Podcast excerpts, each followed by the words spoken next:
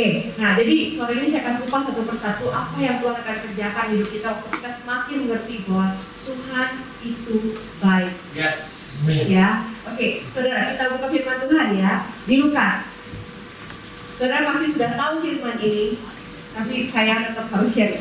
ya, oke, di Lukas 5 ayat 1 Ya, Lukas 5 ayat 1 sampai 9 Ya, pada suatu kali di pantai Danau Genesaret sedang orang banyak mengerumuni dia hendak mendengarkan firman Tuhan. Ia melihat dua perahu tepi pantai, lainnya sudah turun dan sedang membasuh jalannya. Yang naik salah eh, perahu Simon dan biru supaya perahunya sedikit jauh dari pantai. Lalu ia duduk dan mengajar orang banyak dari perahu. Oke, lanjut. Ya, setelah selesai bicara, ia berkata kepada Simon, bertolaklah ke tempat yang dalam dan tebarkanlah jalamu untuk menangkap ikan. Simon menjawab, Guru, sudah sepanjang malam kami bekerja keras dan kami tidak menangkap apa-apa, tetapi karena engkau menyuruhnya, aku akan menebarkan jala juga. Ya, dan setelah mereka melakukannya, mereka menangkap sejumlah besar ikan, sehingga jala mereka mulai koyak. Ya lalu mereka berisiar kepada teman-temannya di perahu lain supaya mereka datang membantunya dan mereka itu datang lalu mereka bersama-sama mengisi kedua perahu itu dengan ikan hingga hampir tenggelam. Wow. Ketika Simon terus melihat hal itu, ia pun tersungkur di depan Yesus dan berkata, Tuhan, pergilah daripada aku karena aku ini seorang berdosa. Oke, saudara. Besok di sini. Saudara, inilah sifatnya Tuhan. Tuhan datang untuk menunjukkan kepada kita bahwa dia baik. Amin saudara, ya. Dia datang kepada mereka yang sedang menangkap ikan. Dia menunjukkan kebaikannya kepada mereka. Mereka tidak dapat apa-apa, dia menunjukkan kebaikan. Ya. Dan kemudian saudara, Simon Petrus waktu melihat ini, Simon malah bilang ini, Tuhan, ini Tuhan, Tuhan berdosa, gak layak. Benar ya, saudara ya. Saudara, kenapa kita perlu bicara terus tentang kebaikan Tuhan? Karena waktu kita semakin mengerti akan kebaikan Tuhan, kebaikan Tuhan itu yang akan merubah hidup kita, yang akan membuat kita tidak berani macam-macam sama yang namanya dosa. Kebaikan Tuhan yang akan membuat kita jadi berhidup benar, ya, dan bertindak benar. Amin saudara. Simon Petrus waktu ketemu Yesus, Yesus gak bilang kamu berdosa. Yesus gak ngebuatin dia dosa. Enggak kan? Kenapa? Karena kasih Tuhan, kebaikan Tuhan mengubah manusia kita. Itu yang terjadi. Ya, saudara, jadi kita akan bicara terus kebaikan Tuhan karena semakin mengerti kebaikan Tuhan, kita akan semakin melakukan apa yang Tuhan mau kita lakukan. Jadi saudara, ya, saya saya mau cerita. Ini ini apa sih? Uh, kayak cerita aja lucu aja sih, tapi buat saya berkesan gitu. Waktu kita kita kumpul-kumpul uh, sel gitu ya saudara ya, sama bapak-bapak. Jadi ini bapak-bapak lagi bercanda, bercanda, tapi bercandanya tuh bercandanya heboh, tapi lucu gitu. Buat, jadi Om Salim sama saya kita dengar, kita ketawa-ketawa dengan mereka bercanda gitu ya. Yang satu bilang begini, uh, yang satu nih jualan handphone, ya. terus dia bilang gini, saya dulu kata dia. Orang handphone datang ke tempat saya nggak nyala dia bilang gitu ya. Terus saya lihat gini oh ya sebentar ya. Saya letak di desktop ternyata handphonenya nggak rusak. Ternyata itu cuma perlu di desktop aja sebentar dikonekin habis itu dia udah nyala lagi kata gitu kan terus kalau dulu saya gitu saya kasih tahu sama orangnya ini rusak ini ada spare part yang perlu diganti nggak usah mahal-mahal sekian aja sama saya lah gitu tapi dari sekarang setelah saya bertobat saya nggak berani lagi Ya, ya. jadi orang datang ke handphone saya kata bapak saya bawa handphone kayak gini saya cobain di desktop oh ternyata cuma masalahnya terlalu dingin ya katanya ya HP-nya ya perlu dicolok gitu ya colok gitu ya habis itu saya bilang sama orangnya ini HP-nya nggak rusak nggak apa-apa nih udah nyala lagi gak ada apa-apa kok gak ada apa-apa sama sekali saya cuma nggak desktop oh gitu ya Tapi saya mengalami loh. Orang itu balik lagi, datang, beli handphone sama saya. Wow. Wow. ya, ini cerita dia tapi dengan gayanya lucu ya. Terus ada satu lagi, kalau mbak bilang gini, wah kalau saya mah dulu parah dulu ya. Saya ini kan jual mesin. Kalau dulu nih ya, mesin kita nih ya, kan mereknya merek Cina nih. Gak ada yang tahu kan nih merek. Kita bikin merek sendiri. Kita tempel nih merek. Kita timpa. Wah. Jadi kita jual mesin itu ya. Mesin boleh Cina. Harga harga harga harga mesin mahal. Wah gitu ya. tapi sekarang saya udah bertobat nggak berani lagi begitu ya. Lucu lucu kan. Kita dengar mereka cerita dengan gayanya mereka kita dengar lucu lucu tapi buat kita itu berkesan ya. Ya kenapa? Karena kita melihat bagaimana kebaikan Tuhan mereka diselamatkan dan itu mengubah mereka ya ada satu lagi. Saya juga sama. Gitu. Saya dulu bengkel katanya terus sudah tahu kalau kita uh, servis motor tuh pakai top one ya? Ya, nah dia bilang kita tuh dulu top one itu dioplos. Waduh, ya. Jadi di belakang tuh top one itu udah dicampur. Saya nggak tahu campurnya apa ya. Jadi katanya kalau sama customer kita buka nih top one nih, wah kita kasih ya. Tapi pas kita servis motor orang, saudara ya, itu sudah dicampur sama. Wah. iya tapi gue udah bertobat gue gak gitu lagi loh gue sekarang kamu main-main lagi wow ya. ya. jadi saudara saya uh, kita kita suka cita ya kita suka cita melihat bagaimana Tuhan mengubah hidup orang-orang ya saudara ya jadi semakin kita belajar mengenai kasih Tuhan kebaikan Tuhan ya saya percaya kita akan semakin melakukan apa yang Tuhan mau kita lakukan. Amin saudara ya, kita tidak akan mau macam-macam. Terlalu besar harga yang Tuhan sudah bayar buat kita. Ya, amin saudara. Ya, oke. Okay. Berikutnya saudara, ya kita berikutnya. Nah, tadi kan ini cerita Petrus nih, ya. Nah, kemudian Petrus berjalan sama Yesus tiga setengah tahun, ya. Nah, kemudian kita lompat ke cerita terakhirnya Petrus di Injil, ya. Kita ke Yohanes 21. Oke, Yohanes 21 ayat 1. Kemudian Yesus menampakkan diri kepada murid-muridnya. Ini setelah Yesus bangkit dari mati ya. Setelah Yesus bangkit dari kubur ya. Tapi Yesus belum naik ke surga ya. Ini ceritanya. Oke. Nah, sudah tahu waktu Yesus disalib, uh, Petrus menyangkal Yesus ya. Ya, dia menyangkal Yesus tiga kali. Oke. Nah, kemudian Yesus menampakkan diri kepada murid-muridnya di pantai Danau Tiberias dan dia menampakkan diri sebagai berikut ya di pantai itu berkumpul Simon Petrus, Thomas yang disebut Didimus, Nathanael dari Kana yang di Galilea, anak-anak Zebedius dan dua orang muridnya yang lain. Kata Simon Petrus kepada mereka, aku pergi menangkap ikan. Kata mereka kepadanya, kami pergi juga dengan engkau. Mereka berangkat lalu naik ke perahu, tapi malam itu mereka tidak menangkap apa-apa. Jadi berulang benar. Ketika hari mulai siang, Yesus berdiri di pantai. Akan tetapi murid-murid itu tidak tahu bahwa itu adalah Yesus. Kata Yesus kepada mereka, Hai anak-anak, adakah kamu punya lauk pauk? Jawab mereka, tidak ada. Maka kata Yesus kepada mereka, tebarkanlah jalamu di sebelah kanan perahu. Iya. Maka kamu akan peroleh. Lalu mereka menebarkannya dan mereka tidak dapat menariknya lagi karena banyaknya ikan. Ya, maka murid dari kasih Yesus itu berkata kepada Petrus, ya, itu Tuhan. Ya, begitu Petrus mendengar bahwa itu Tuhan, maka ia mengenakan pakaiannya, sebab ia tidak berpakaian lalu terjun ke dalam danau. Ya, saudara saya bertahun-tahun belajar cerita ini, saya tuh nggak terlalu. Sampai kemudian saya dibukain ya. Saudara, kenapa sih dia harus terjun gitu? Ya, tadi saya udah bilang bahwa sudah kita tahu sama-sama ceritanya bahwa uh, Petrus ini dia sudah menyangkal Yesus. Ya, tapi kemudian Yesus mati, Yesus bangkit. Sebelumnya memang sempat Yesus menampakkan diri sama mereka.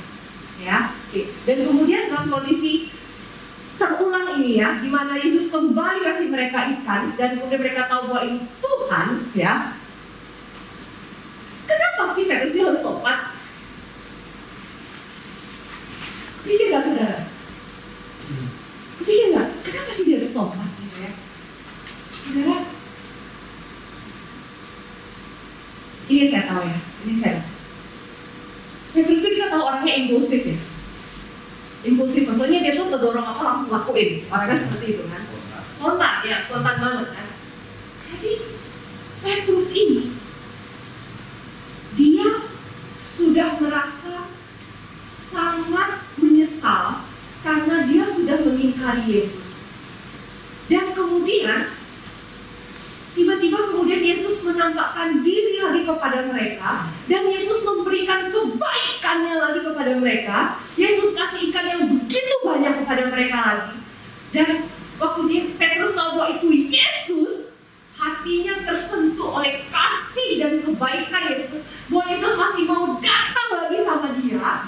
Walaupun dia tadi udah mengingkari Yesus dan bukan cuma datang, Yesus datang dengan segala kebaikannya dan itu menyentuh hati Petrus ya dan karena itu Petrus gak tahan dia langsung terjun kenapa saudara karena dia ingin secepat-cepatnya berlari kepada Yesus saya bisa bayangkan saudara kalau waktu itu saya bisa bayangkan kondisi waktu itu Petrus berenang sekuat tenaga dan saya bisa bayangkan saudara kalau saya bayangkan gak ada yang lihat tapi saya bisa merasakan bahwa waktu dia berenang dia menangis gak ada yang lihat karena dia nangis di dalam air tapi dia nangis Yesus terima kasih Tuhan kau masih mau datang kau masih mau terima aku kau datangin kebaikanmu sama aku dia terus berenang dia terus berenang dia terus berenang dia nangis kenapa karena dia tahu bahwa Yesus itu baik itu yang terjadi makanya dia terjun ke dalam air luar biasa ya saudara ya. kasih Tuhan akan membuat orang berlari seseorang mengalami kebaikan Tuhan dalam kehidupannya orang pasti akan berlari dia mengejar Amin saudara makanya kita mau sama-sama kita mau sama-sama lebih mengenal kebaikan Tuhan karena waktu kita semakin mengenal kebaikan Tuhan kita semua pasti akan berlari terus mengejar mengejar dan mengejar Tuhan Amin saudara ya sama saudara bukan cuma Petrus? Kalau kita lihat orang di Alkitab Paulus juga seperti itu. Ya saudara waktu zamannya dia ya waktu zamannya Paulus itu kalau kita bilang ya dia tuh orang yang masa depan sangat cerah. Benar nggak? Orang terpandang ya bisa berapa bahasa? Dia dia banyak bahasa ya bahasa Ibrani bahasa Roma eh, tapi anggap kayak sekarang ya. Dia bisa ngomong Mandarin dia bisa ngomong bahasa Inggris ya seperti itu ya. Dia murid Gamaliel guru terpandang negeri itu ya saudara ya. Oke dan kemudian dia punya koneksi sama orang-orang besar. Ya terbukti dia bisa punya surat tentang orang. Benar kan saudara ya? Jadi ini orang masa depan sangat cerah. Tetapi waktu dia mengalami Yesus dia tinggalin semua. Dia Paulus yang mengajarkan kita bahwa dia meninggalkan itu dan menganggap itu sebagai sampah dan berlari kepada Tuhan. Benar saudara? Ya, ya. Jadi kita mau sama belajar. Wow, kasih Tuhan, kebaikan Tuhan mengubah kehidupan orang kita berlari. Hmm. Amin saudara, ya. Amin. Oke, lanjut. Ya, lanjut. Tadi kita cerita yang uh, Petrus lagi ya, saudara ya. Tadi.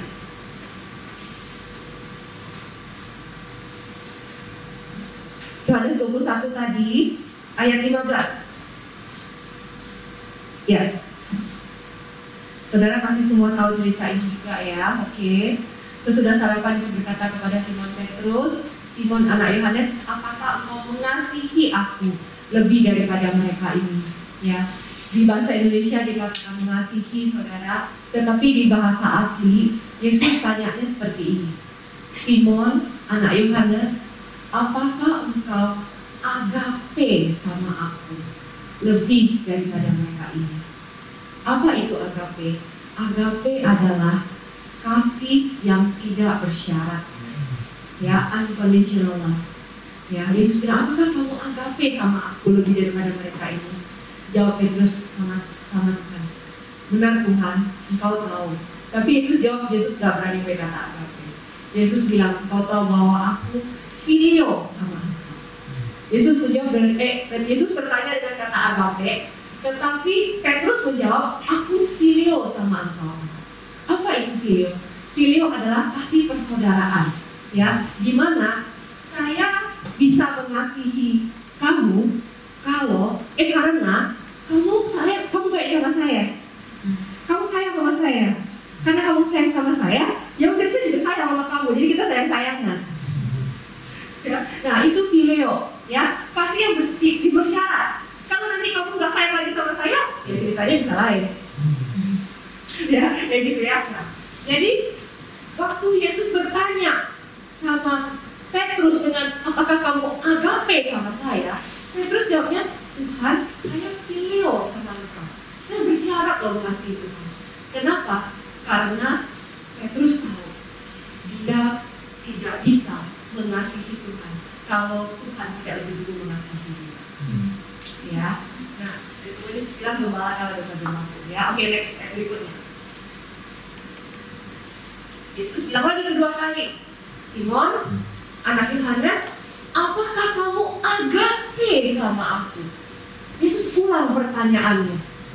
Dan Petrus kasih tahu sama dia, Tuhan, engkau tahu, aku tuh filio sama engkau Tuhan.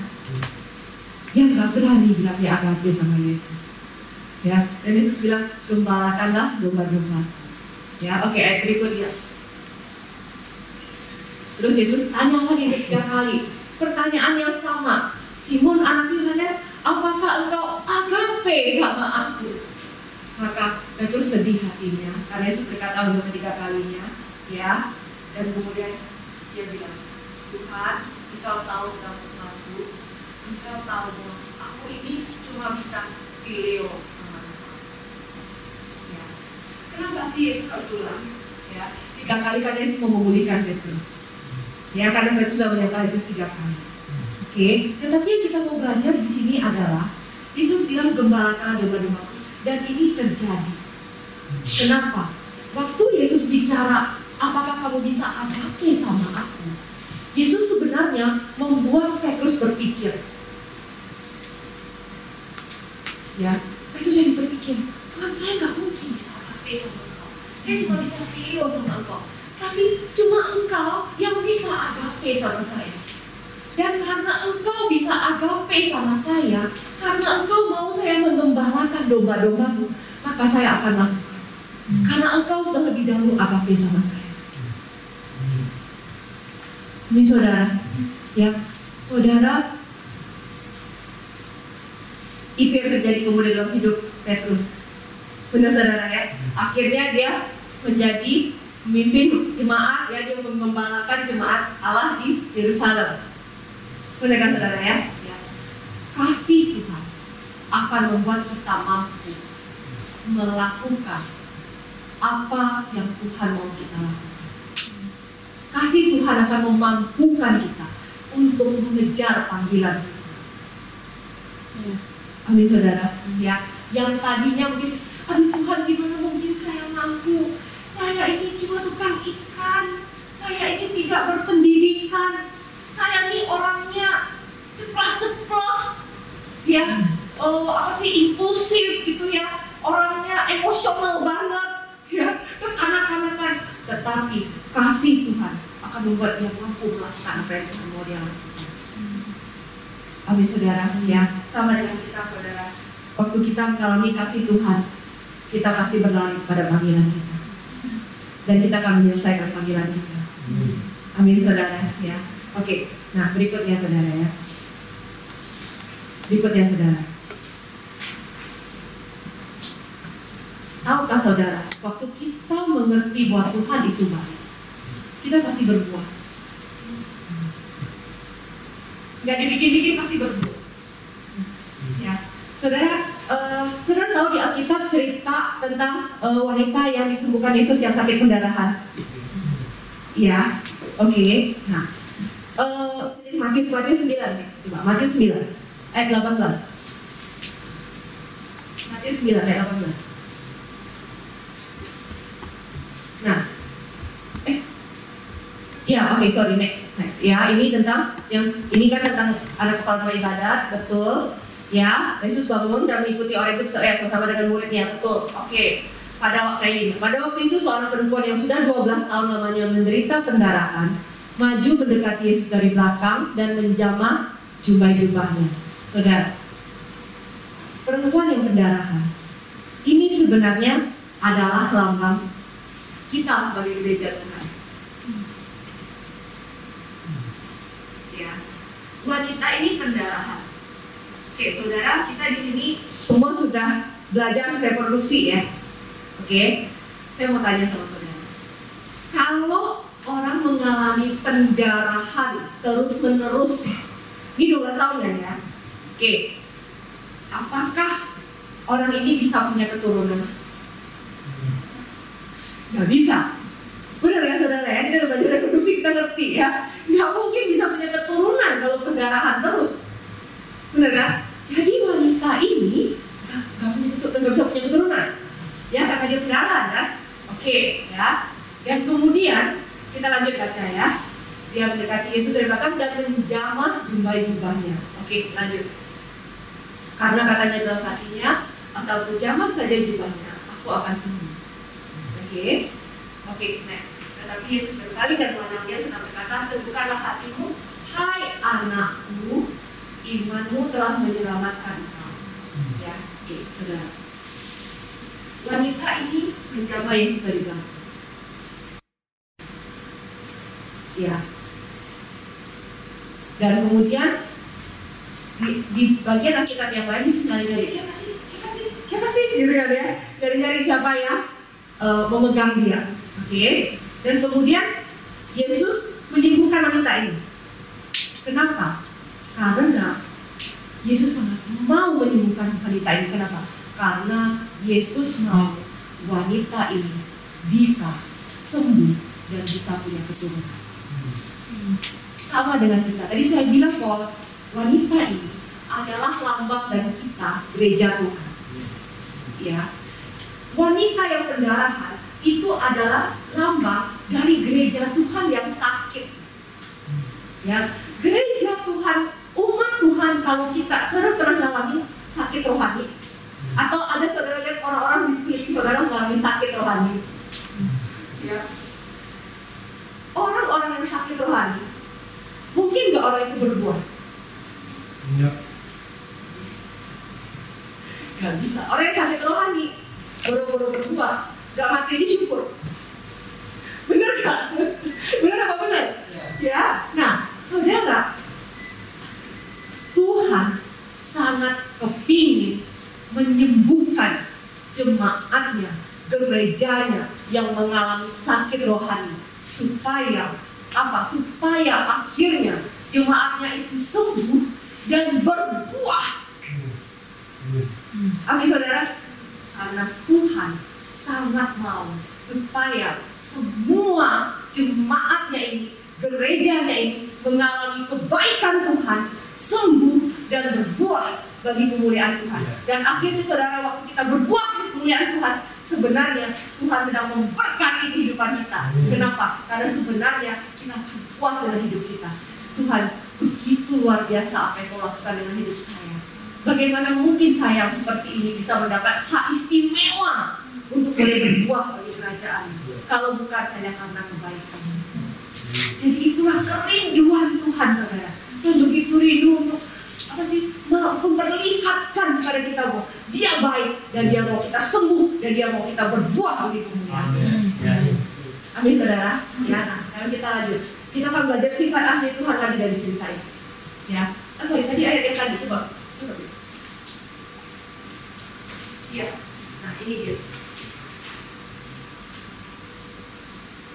Yesus tadi ya, wanita ini menjamah Yesus dari belakang. Ya, jadi kalau tadi saya begini, kalau ini Yesus, dia jamah dari belakang. Dia pegang kulit kita. Oke.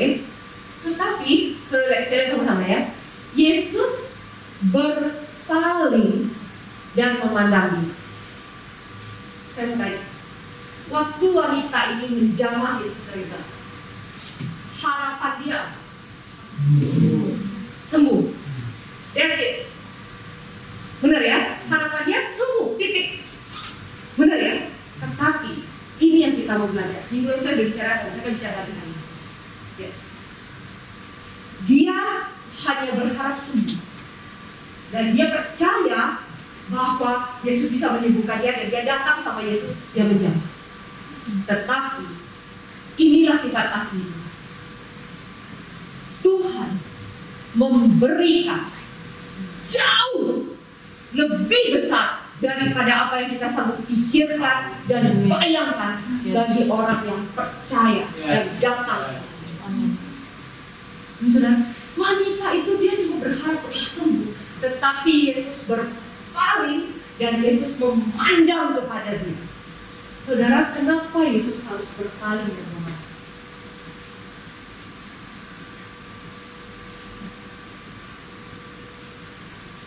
Saya ke ini.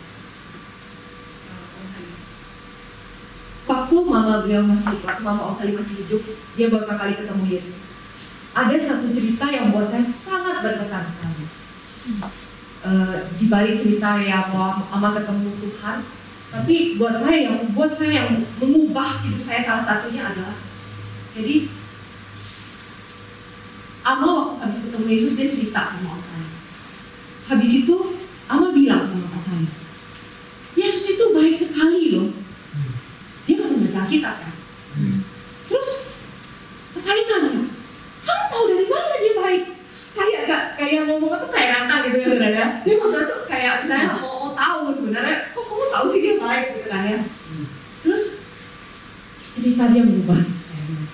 Awal bilang gini, saya tahu dari mata. Jadi, seumur hidup saya belum pernah ada seorang pun yang memandang sama saya dengan mata seperti itu. Saudara saya ngomong saya sehari ini.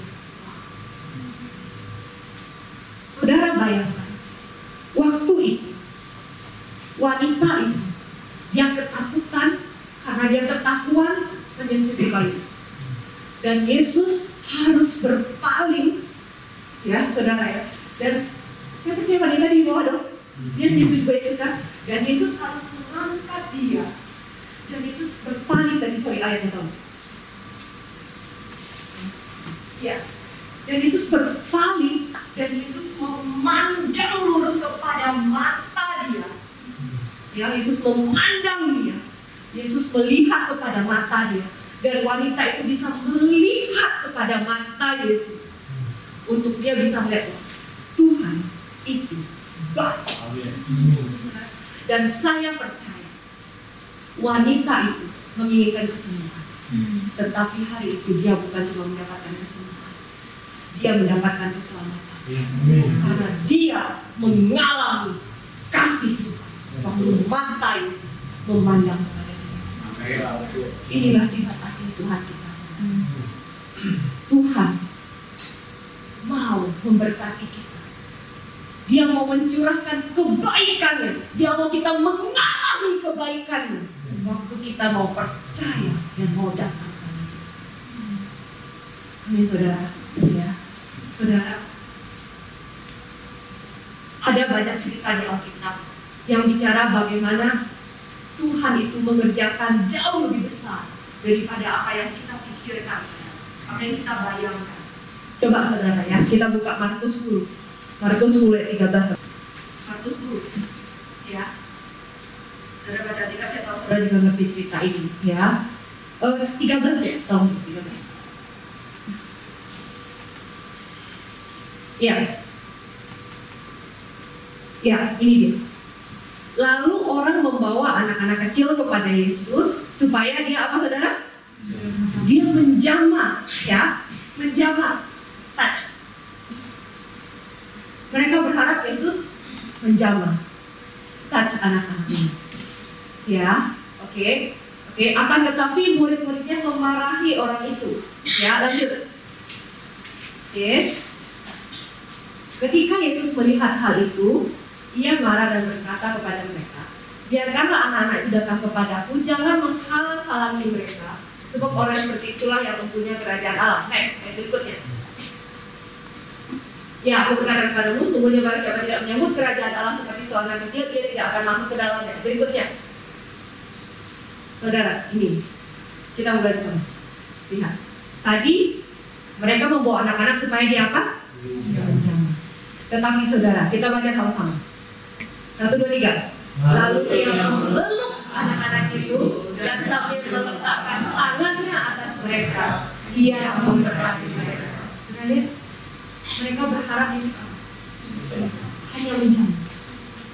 Tapi Tuhan dia bukan cuma menjamah. Amin. Dia memeluk anak-anak itu. Dan kemudian bukan cuma peluk, Yesus meletakkan tangannya dan dia memberkati. Itulah sifat asli Allah. Waktu kita percaya dan datang sama dia, Yesus akan mengerjakan jauh, jauh, jauh lebih besar daripada apa yang kita sanggup doakan Amin. dan pikirkan dan harap. Amin saudara, kita buka Efesus 3. Ayat 18. Ini kita bicara ini. Kita baca sama-sama ya saudara. Ya, 18, 19, 20. Kita baca sama-sama. Baca dengan suara keras saudara, ini luar biasa. Ya. Satu, dua, tiga. Aku berdoa supaya kamu bersama-sama dengan segala orang kudus dapat memahami betapa lebarnya dan panjangnya dan tingginya dan dalamnya kasih Kristus. Amin saudara. Dan dapat mengenal kasih itu sekalipun ia melampaui segala pengetahuan. Aku berdoa supaya kamu dipenuhi di dalam seluruh kepenuhan Allah. Bagi dialah yang dapat melakukan jauh lebih banyak daripada yang kita doakan atau pikirkan seperti yang ternyata dari kuasa yang bekerja di dalam kita. Saudara, inilah yang kita bicarakan. Inilah kehendak Tuhan. Tadi ayat 18 tolong. Ya, saudara, inilah kehendak Tuhan buat kita hari ini. Supaya kita mengerti, memahami, mengalami Amin. betapa lebar, panjang, tinggi, dan dalamnya kasih Tuhan depan kita. Amin saudara. Ayat berikutnya yang tadi kita baca dan mengenal saudara bukan mengenal saudara, mengalami sendiri, mencicipi kasih itu, kebaikan itu setiap hari, setiap hari, setiap hari dalam hidup. Amin saudara. Ya. Dan saudara ayat 20 saya mau pakai versi Inggris ya. Tolong deh. Ya. Now unto him that is able to do exceeding exit kita sudah kalau sudah belajar bahasa Inggris untuk exit ya exit itu lebih melebih-lebihi gitu loh melebihi daripada limit ya itulah kasih Tuhan ya dia itu mau memberikan kepada kita jauh di atas limit. Amin saudara. Ya. oh dan berlimpah-limpah sampai buat kita itu sudah lebih dari cukup sampai kita harus kasih sama orang lain. Amin. Amin. amin saudara dan above all di atas segalanya yang kita pernah pikirkan dan bayangkan itulah yang Tuhan mau kerjakan dalam kehidupan kita. Kenapa? Tadi kita udah belajar sama-sama. Karena waktu kita mengerti kasih Tuhan itu, kita mengalami kasih Tuhan itu. Kasih itu yang mengubah kehidupan kita, yang membuat kita nggak mau mati-mati sama dosa, yang membuat kita berlari mengejar Tuhan, yang membuat kita berlari mengejar panggilan, yang membuat hidup kita jadi berbuah. Amin saudara. Ya, saya akan tutup. Nah, semua tahu cerita anak yang hilang kan? Oke. Saya mau tanya sama saudara. Bapaknya baik? nggak? Amin. Bapaknya baik. Oke. Waktu anaknya pergi dari rumah, bapaknya baik nggak? Baik. Masih semuanya, ya kan? Oke. Sekarang, hmm, oke. Waktu anaknya lagi di kandang babi, ya, lagi harus ngurusin babi, bapaknya baik nggak? Baik. Oke. Waktu anaknya lagi kelaparan, bapaknya baik nggak? Baik, oke. Waktu anaknya pulang, bapaknya baik nggak? Baik. anaknya pulang. Bapaknya kasih dia segala macam. Ya, oke. Memang bapaknya baik. Anaknya mengalami bahwa bapak itu baik. Ya, oke. Pertanyaan saya, kenapa sih waktu dia di kandang babi, dia belum mengalami bapaknya baik? Lagi lapar, banget. Mau makan apa saja nggak bisa. Oh ya, aduh orang-orang kaya nggak pernah puasa. Tiba-tiba harus puasa. Kenapa sih? Padahal tadi kata bapaknya baik. Tapi kenapa dia nggak ngalamin kebaikan bapak? Dia nggak bersyukur. Oke. Oh, belum mentok. Oke, belum mentok. Karena dia lari. Oke. Oke. Saudara. Bapaknya baik. Benar. Tapi dia belum mengalami kebaikan bapaknya. Ya. Sampai dia percaya bahwa bapaknya baik. Saudara. Dan dia datang kepada bapaknya. Itulah kuncinya. Tuhan kita baik. Tuhan sangat kepingin kita mengalami ini. Dan Tuhan mau. Prinsip firman Tuhan adalah Tuhan mau kita percaya bahwa Dia itu baik dan kita datang kepada Dia. Dan di situlah kita akan mengalami Dia akan memberkati kita jauh, jauh, jauh melebihi apa yang kita sanggup pikirkan. Itu yang terjadi kepada anak yang hilang. Amin saudara, dia cuma kepingin supaya bisa jadi budak di rumah papanya. Supaya bisa makan aja udah syukur. Tetapi papanya memberikan kepada dia cincin, ya lambang otoritas bapaknya memberikan kepada dia jubah, mengembalikan status dia, ya saudara ya. Bapaknya kasih anak lembu tambun, itu bicara apa? Itu bicara perjamuan kudus saudara, karena harus potong lembu. Itu bicara bapaknya perjamuan kudus bicara bahwa Tuhan mengampuni setiap dosa kita dan mengangkat kita kembali menjadi anaknya saudara ya dan kemudian eh, dikasih dikasih alas kaki untuk dia bisa bersaksi kepada banyak orang mengenai kebaikan bapaknya. Tapi saudara, itulah sifat asli Tuhan. Kita bahwa dia mau memberkati kita jauh melebihi apa yang kita sanggup pikirkan dan bayangkan. Dan Tuhan mau kita percaya dan datang sama dia. Amin saudara. Ya itu yang saya mau sharing sama saudara hari ini. Ya saya percaya kita sama-sama belajar. Dan saudara saya waktu saya sharing ini saya gini saudara saya percaya bahwa Tuhan bukan cuma mau kita tahu bahwa dia baik ya tetapi Tuhan mau waktu kita tahu dia baik kita harus mau percaya ya bahwa Tuhan mau kita mengalami kebaikan itu dari hari ke hari. Amin saudara. Ya, karena itulah kehendak Tuhan saudara. Bahwa Tuhan mau setelah itu kita mengalami kita naik level sama Tuhan. Kita mengalami kebaikan Tuhan lebih lagi, kita mengalami kebaikan Tuhan lebih lagi, kita mengalami kebaikan Tuhan lebih lagi. Ya, saudara harus berani datang dan minta. Saya mau tutup dengan kesaksian saya, saudara. Ini bukan untuk menyombongkan diri, tapi buat saya, saya mau apa sih? Saya mau mengajak saudara, bertobat, saya pernah nanya sama orang yang bawa saya ke gereja. Saya tanya gini, kamu kita diajarin ya, kita diajarin di rumah gini. Kamu tuh jadi anak tuh harus tahu diri. Ya, jadi kalau sama orang tua, jangan minta ini, minta itu. Orang tua tuh udah susah. Siapa yang di rumah diajarin seperti itu?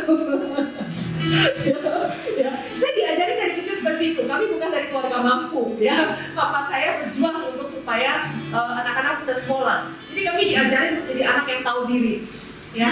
Jadi waktu saya baru bertobat, saya itu bertanya sama orang tua sama saya, kalau saya tiap hari doa terus minta terus sama Tuhan, emang Tuhan nggak pikir saya malu? saya nggak tahu diri nggak sih doa terus minta terus gitu ya saya bilang seperti itu tapi ini ini pikiran yang salah ya saudara ya pikiran orang yang belum mengerti eh, kebenaran firman Tuhan tapi sebenarnya yang Tuhan mau adalah setiap hari kita harus mengalami kebaikan Tuhan. Ya. Ini Jumat. Itu kami melita kami mau ke pasar lama. Buat saudara yang kali pasar lama eh, kami suka kuliner itu sepanjang jalan itu.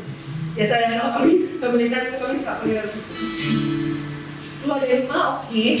Om saling tidur ya saya nyetir eh begitu masuk tol ya keluar rumah tuh enak-enak begitu masuk tol hujan dan hujannya tuh benar-benar yang deras banget wah nggak lucu nih main ke pasar hujan gitu ya aduh nggak banget kan aduh ya udah saya nyembah Tuhan aja saya nyembah saya nyembah saya nyembah saya nyembah saya percaya Tuhan baik Tuhan Eh, maksudnya Tuhan tahu nih kita bukan melintas gitu ya.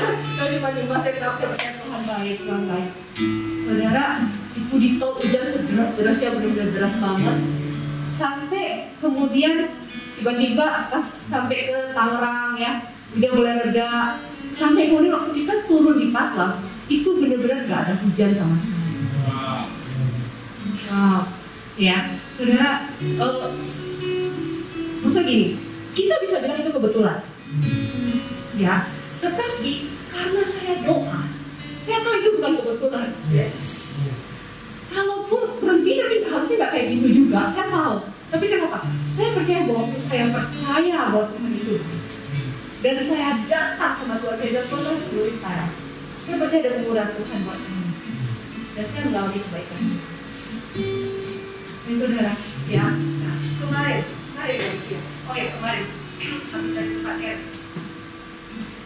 jadi eh, kami di Jakarta saudara ya. Jadi kami mau antar barang. Eh ya eh, ambil barang. Ambil barang sama David terus kami mau antar barang. Itu David itu lagi di karantina saudara. Lagi di karantina nggak boleh ketemu siapa-siapa. Gitu. Dia ada titipan barang dari hewan kami harus ambil. Dia udah ngomong sama bapak satpamnya. Eh, bapak satpamnya bilang kami boleh ambil.